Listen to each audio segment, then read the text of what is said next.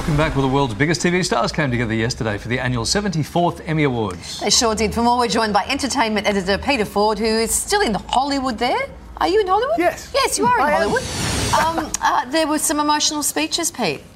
Yeah, there were, and I was so happy that you uh, put to air that, that Murray Bartlett had won. I thought his speech was absolutely terrific. He's the Australian actor. He won for The White Lotus, and I saw somewhere today they said overnight sensation Murray Bartlett. Well, Murray's first credits on IMDb are The Flying Doctors in 1987. you know, he's really he paid his dues in Australia. He came over here, went into a show called Guiding Light, and but there's no doubt this has taken him to the next level. So it's fantastic that he's got that. And I thought Lizzo was great. We, we spoke about the dress she was wearing, but later in the day, when she actually did get up on stage, and she was up there because the reality show that she does called Watch Out for the Big Girls won in the competition category. And that's very controversial because RuPaul's Drag Race has always taken that out in recent years. But I thought Lizzo spoke really well when she really emphasised a lot of what we're hearing now because we are getting more diverse in television with who is on and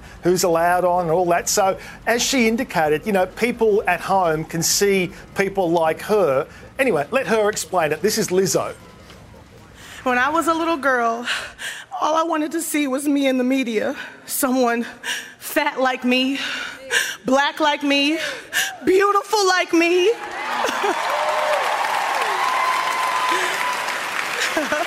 if I could go back and tell little Lizzo something, I'll be like, you gonna see that person, but gonna have to be you. Yeah, so really nice message. Oh, uh, uh, Jennifer Coolidge uh, had everyone on s- in stitches. This is uh, the actress we know as Stifler's mum, but she won for uh, Yeah. White Lotus as well.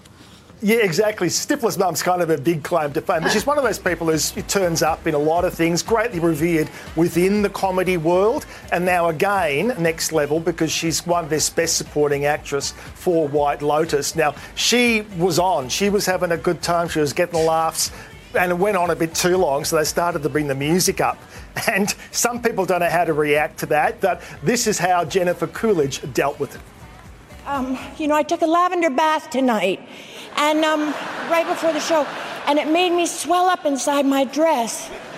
And uh, I'm having a hard time speaking. And my sister is here tonight, and wait, hold on one thing. Wait, hold on. Wait, hold on. Okay.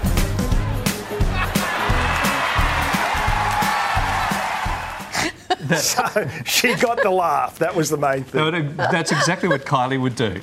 We started watching White Lotus last, last night. It's an interesting show, isn't it? Uh, Pete, it seems an Australian icon was overlooked at the awards, yeah?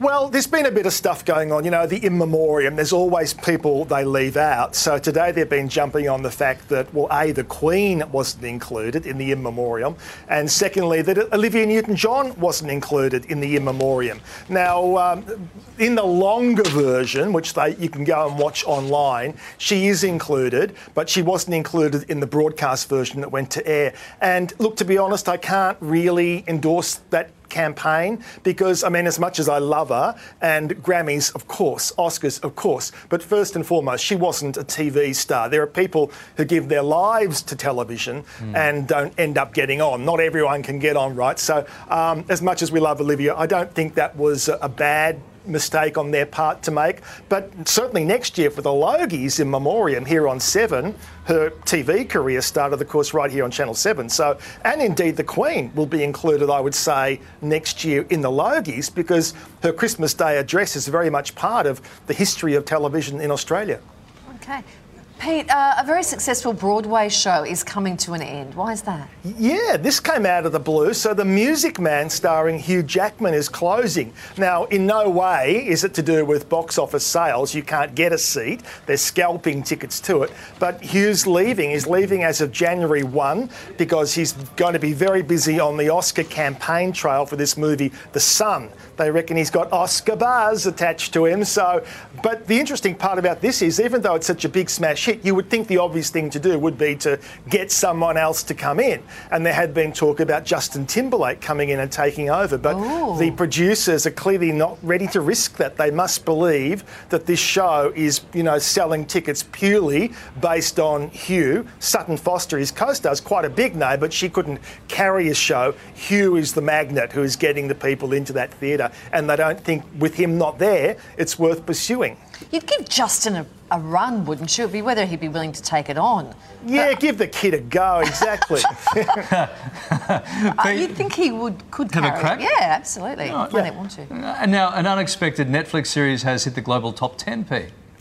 Yeah, so The Crown season one is now back in vogue. People have sort of got all royal fever, and th- maybe they've been hearing the buzz about The Crown, so much talk about the Queen. Thought, I want to go back and revisit that. I missed that first time around, so it's now gone into the top 10 most popular shows ever on Netflix. That's season one. So, no doubt, as the weeks go by, two and three and four will Yeah. e- also be up there. Still Yeah, not I'm- watching. I'm, not surprised. No, I'm, I'm going to go back for a second I go. th- Yeah. oh, I thought it was your fourth go back at that. You, you do all your good research. Thank you, Pete.